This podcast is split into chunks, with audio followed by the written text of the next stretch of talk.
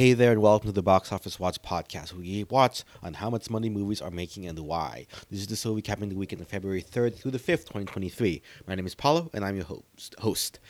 Hope everyone's doing well out there. Hopefully, better than me. Uh, my phone crapped out out of nowhere uh, earlier today, uh, so I was going to record earlier this morning uh, on Wednesday, but uh, you know, obviously, I had to go take care of getting a new phone first, since you know uh, I can't go see the movies without my AMC A list. Um, but seriously, need to get a new phone. So, um, recording this Wednesday night. Um, there are some new stories that have come out since I wrote the script for this Tuesday. Um, and then, you know, right now as I recorded, I'll incorporate those into next week's episode, um, just so I don't put this episode off anymore. As there's already a lot, right? We have three new films in the top five.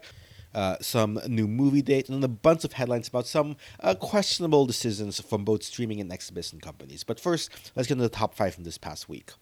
Uh, in first place, we have a new weekend leader after seven weeks of Avatar. M. Night Shyamalan and Universal's Knock at the Cabin, starring Dave Bautista and Rupert Grint, among others, came in at number one with a $14.1 million total in 3,643 theaters for a 3,878 per theater average. Overseas, they made another 7 million or so for about 21 million total worldwide. Now, that's a bit below initial projections from box office pros who tend to forecast high 23.2 million, but still, given this one had a budget of about 20 million million, this one is very likely going to be profitable. Um, notably, Knock on the Cabin was the first film to knock Avatar off of its perch after seven weeks. It's also M. Night Shyamalan's first, seventh number one film in his career. Uh, this one is pretty similar to Shyamalan's last film, Old, which made about 16.8 million in op- its opening weekend. It comes as a C on Cinema Score, which is about par for a Shyamalan film. Either you love it or you hate it. Uh, Rotten Tomatoes scores end up being 68% critics and 64% audience. Now, obviously, Knock at the at the Cabin is the number one film for the weekend, but the real interesting story, I think, is the number two film, uh, 80 for Brady from uh, Paramount. Now, back when this was announced that Tom Brady was going to retire for the first time around, which coincidentally he retired again this past weekend, um, it was announced that he would be the producer on this film based on a true life story of some senior city, citizen lady friends who went on the road trip together to see Super Bowl 2017, which of course was a Patriots win. Now, this star- this film stars Jane Fonda, Sally Field, Rita Moreno, and Lily Tomlin, all uh, legends of the film industry. Um, and the film ended up making about 12.7 million in 3,912 theaters for a 3,247 per theater average.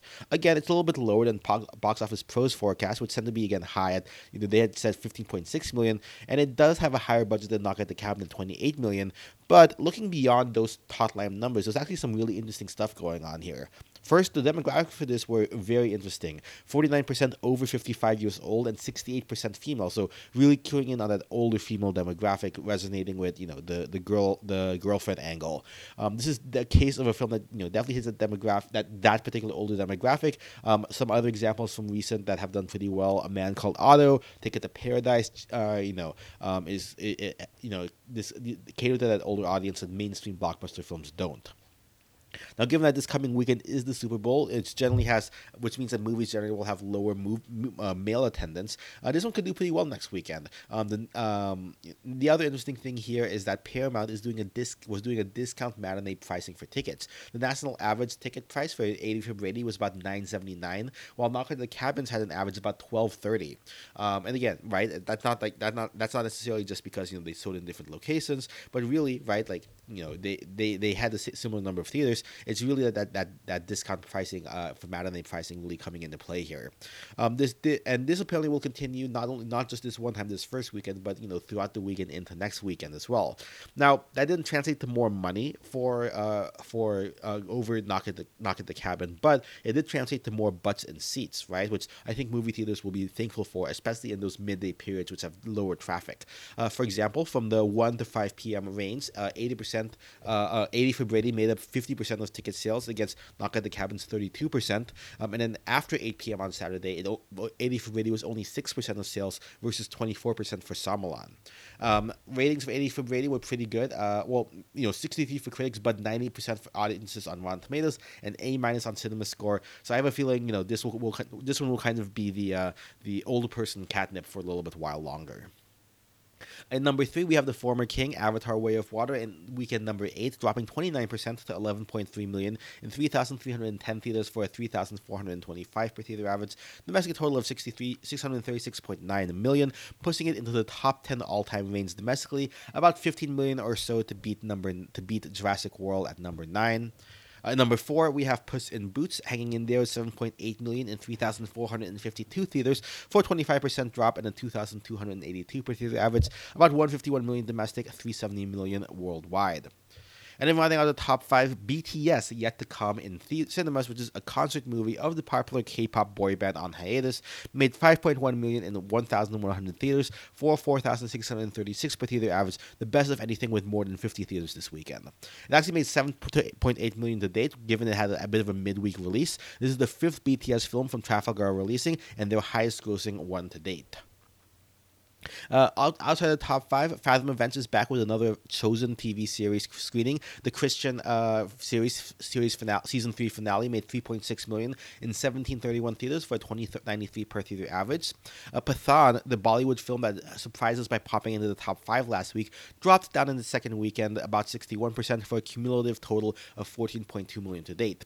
Uh, notably, that's already surpassed surpassed last year's Indian flick RRR and is reportedly going to hit has already hit 100 million dollars globally, the first Bollywood film to do so without a China release. Most of that was about 64 million from India, the rest overseas. It is about 18.9 million total, uh, so you know about 4 million, uh, 4 to 5 million or so uh, to be the highest-grossing Indian film in the United States ahead of Bahubali 2.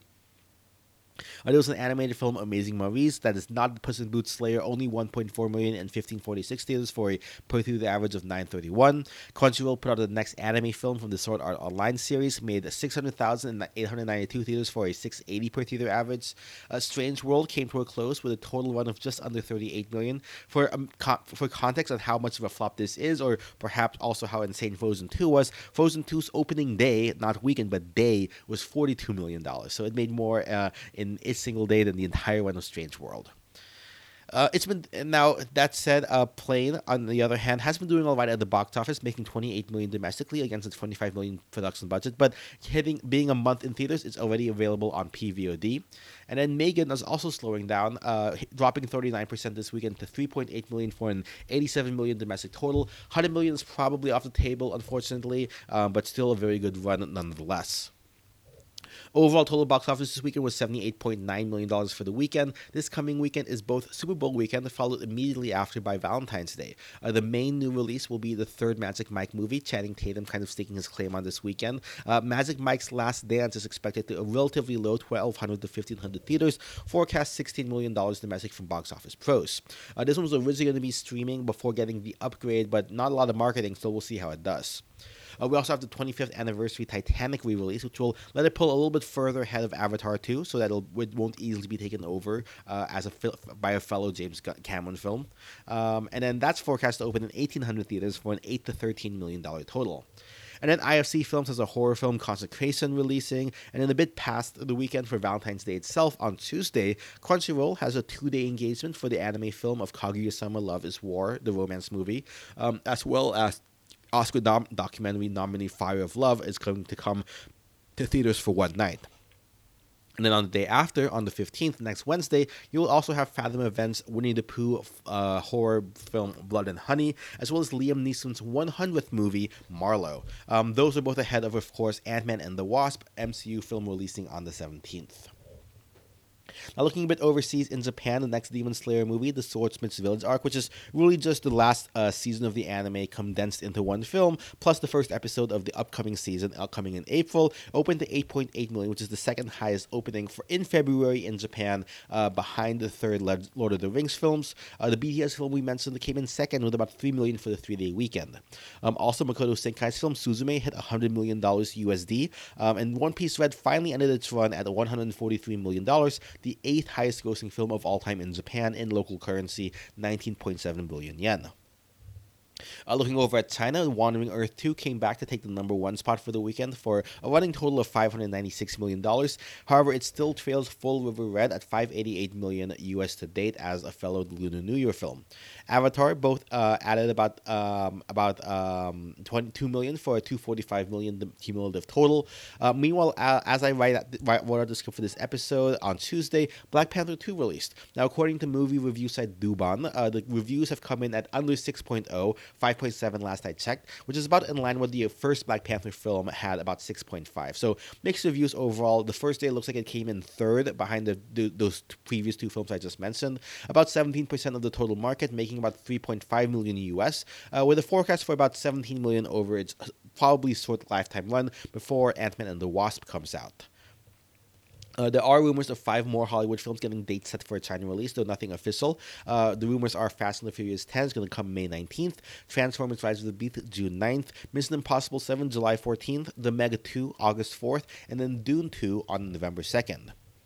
Uh, speaking of other international movie dates, Universal also moved the Mario movie back a week in overseas markets to better align with the US release of April 7th. so at most, they'll be releasing maybe a day or two ahead of the US release. Over on the Sony side of things, they yet again moved the Adam Driver movie, Dinosaur Movie 65, up a week from its current from its previous March 17th release date back to March 10th, which is a which had previously been dated before, so they can't really seem to settle on a date here. Uh, in addition, Sony officially titled their George Foreman biopic to be quite the mouthful. A big George Foreman, the miraculous story of the one in future, once and future heavyweight champion of the world, releasing this coming April. And then from Lionsgate, we all got a first look and title of the upcoming, uh, previously untitled Adele Lim comedy film. Uh, it's a hard art uh, uh self discovery film called Joyride. Features an all Asian cast coming in June, but notably debuting at South by Southwest uh, with the cast uh, featuring Stephanie Hsu from Everything Everywhere All at Once, which of course premiered a year ago at, at South by Southwest. Uh, A24 also announced they will be having 17 year old Kane Parsons, who is most known uh, for his YouTube following after his viral success hit the Backrooms series, sort of a creepy pasta adjacent sci fi horror film. Uh, he's going to direct a movie based on the same project. Um, Atomic Monster, the genre focused production company from James Wan that worked on Megan, will also be involved, as well as Stranger Things executive producer Shawn Levy's company, 21 Laps. And then out of the DCU, after last week's massive updates from James Gunn, rumors are that James Man- Mangold, who directed Logan, Ford vs. Ferrari, and is on the upcoming Indiana Jones film, is in talks to helm the Swamp Thing movie. So no confirmation yet, but that would be pretty interesting. Uh, no, it's, it's kind of, you know, you, you think they go for one of the more, um, you know, visionary directors. You know, James Mangold kind of has a reputation for being a, you know, get things done director. Doesn't really have a distinct style of his own, but all of his movies are very well done. Um, so, yeah, we'll see how that ends up panning out. Now, to wrap up the show, you know, as mentioned, there were some headlines about some seemingly boneheaded decisions moves out of various film companies. Uh, first off, Peacock, NBC's streaming service that previously had a free ad-supported tier, will be eliminating that tier for new users, only allowing the $4.99 premium plan uh, with ads and no downloaded content, um, and then a $9.99 plus tier, which is ads-free and has the local NBC channel. Uh, currently, free use current free users of Freecock, as it's uh, effectively called, uh, won't be forced to switch over at the moment. Um, that said, only new users will need to sign up for the for at least the 4.99 plan. Um, this is probably because Peacock uh, lost 2.5 million in 20, 2.5 billion in 2022 and is expected to lose 3 billion this year. So they got to figure out some way to make money. Uh, meanwhile, Paramount Plus announced that they will be officially merging with Showtime with an upcoming rebrand coming on the pipeline. In the meantime, it's called Paramount Plus with Showtime. Quite the mouthful. Um, layoffs are expected as our programming changes. Uh, in a memo, the CEO noted that they will be diverting investment away from content that accounts for less than 10% of total views. Um, various shows from Showtime have been canceled and removed from the platform, including American Gigolo. Um, on the Paramount side, Jordan Peele Twilight Zone TV series is probably the most notable series that has been pulled from the platform. Uh, they're definitely following the Zaslav school of thought of pulling these films, so uh, pulling this content so that they, they don't have to pay royalties down the line. And then possibly the biggest home boneheaded move out there, though uh, there is definitely some competition. The Netflix password sharing was fiasco. Uh, it looked like you know late last week that they Netflix po- officially was going to cut down on people sharing their password outside of the physical household. Uh, the gist of it was that Netflix would require all devices logged into an account to log into the Wi-Fi of the primary household location every 31 days to stay logged in. If you went logged in that, you are logged out of the device. Uh, never mind people who were traveling for extended periods of time, or say kids who were going off to college and were still using the family plan. Um, you know, I, I don't know what Netflix was expecting. You know, they you know it's not I, I maybe they were hoping people would, you know, oh, I can't, I can't use my my my uh, family's plan. I have to get my own plan now. I'm an adult. Um, yeah, I mean, you know, I I, that, I guess you know, you know, I it, I figure that you know people just get fed up, especially with just all the competition out there. They would just sign up for another content out. It's not like there's no shortage of other streaming services out there. Um, not to mention people who you know who wouldn't be affected. You know, people were reminded that how much they were paying for Netflix. Some people just you know downgraded, right? Or you know, I don't think anyone upgraded their plan uh, to account for this, especially since you know why else are you still paying for so many devices? I mean, how many devices do you need to stream at home? I mean, Netflix seems to think that everyone, no one is interacting with each other, and everyone's sitting in a different room watching different things on Netflix. Um, if that's the case, you know, it's more likely I'm watching Quincy Crunchyroll, my wife is watching Netflix or something like that, right? Um, you know, it looks like enough people were annoyed by this uh, and canceled or downgraded or whatever that Netflix ended up removing this this update from their site, saying it was posted in error and not final. Though that probably means they're going to try this again at some point in the future. Uh, not to be outdone, though, AMC has their own contender for uh, dumbest move of the year so far, uh, where they will start charging different movie prices, not for different movies, which they actually already have done, uh, charging an extra dollar or two for the Batman film, but they were going to be charging for different seat, different prices for the different seats in the same screening. They're calling it Sightline by AMC, and you know, similar to say a concert or theater or whatever, where you pay more for premium seats. Um, standard Sightline are seats priced. Uh, uh they're going to change the pricing here, right? So standard seats, you know, maybe on the side, a little bit toward the back, right, um, are you know the seats that are currently going to be priced the same. Uh, value sightline seats are those in the front row. No one wants to see those; those will get a discount. Uh, and then preferred sightline are those like in the middle of the aisles, right, like, like right in the middle, maybe the the middle row, basically, where you know really nice. You get a premium view at no at a slightly, and these will come at a slightly higher price. Uh, they're testing it in about 40 theaters in you know major uh, regions uh, in the U.S. So here affecting me in New York, um, LA, Chicago. Um, apparently, AMC A list members, which I am one of, uh, will be able to reserve these seats at no additional cost. So, yay for that. Um, it's also currently limited to non matinee so so in the evening only, and also non discount uh, $5 Tuesday shows. Again, I'm not really bothered by this myself just because I have AMC A list. Um, I tend not to sit in the middle anyway. I tend to sit on toward the aisle just so I can you know make a quick exit when I need to. Um, but otherwise, I can see how this would definitely be annoying for people, especially in lights of theaters complaining people are not spending it like are not coming out to theaters to watch them and then they try to pull this i mean if they had spun this as a way hey we're going to give you some value by give, letting you get you know cheaper seats um, up front um, you know that that might have worked but uh, as, as, as is, is you know this was definitely not a great pr move uh, to end a bit of a lighter note, we have some streaming numbers. Uh, Samba TV reported a 2.1 million household viewing number for the first weekend of Black Panther Wakanda Forever on Disney Plus. Over five days, about 40% ahead of Black Panther of the similar time frame. About the same as Doctor Strange and just slightly behind Thor and Love and Thunder. Disney reported it as their best performing film on streaming. Um, it, of course, over indexed on black households by about 44% uh, post Oscar nominations, Everything Everywhere All at Once saw the biggest success on streaming, uh, appearing on all three charts of iTunes, Google Play, and Vudu, um, with the which is the only Best Picture nominee to do so. Uh, Megan and Puss in Boots, in the meantime, hold on to number one and number two spots, uh, respectively and then not, not streaming necess- necessarily, but Oscar related, uh, Variance Films, the director of RRR here in the States, announced that they will be bringing the Indian epic back to theaters in February in celebration of the Oscar nomination. No dates yet, um, but if you are able to get a chance to see it in theaters and you haven't yet, I mean, Netflix is great and all, but this definitely deserves to be seen on the big screen, so, you know, definitely go check that out if you can. And with that, that's a wrap for this episode. Submit ideas for else I should cover via email at boxofficewatchpodcast at gmail.com or on Twitter at BOWatchPodcast. Also, it's on Spotify, iTunes, Google Play. Make sure you subscribe, leave a review, at the very least tell a friend. Any of that helps. Links to that will be in our show notes. Numbers used in still come from dnumbers.com. Intro and outro music from Kevin MacLeod and Compotech.filmmusic.io. Editing production by Ninsboy Media. Until next time, this has been the Box Office Watch. And remember, our watch goes on.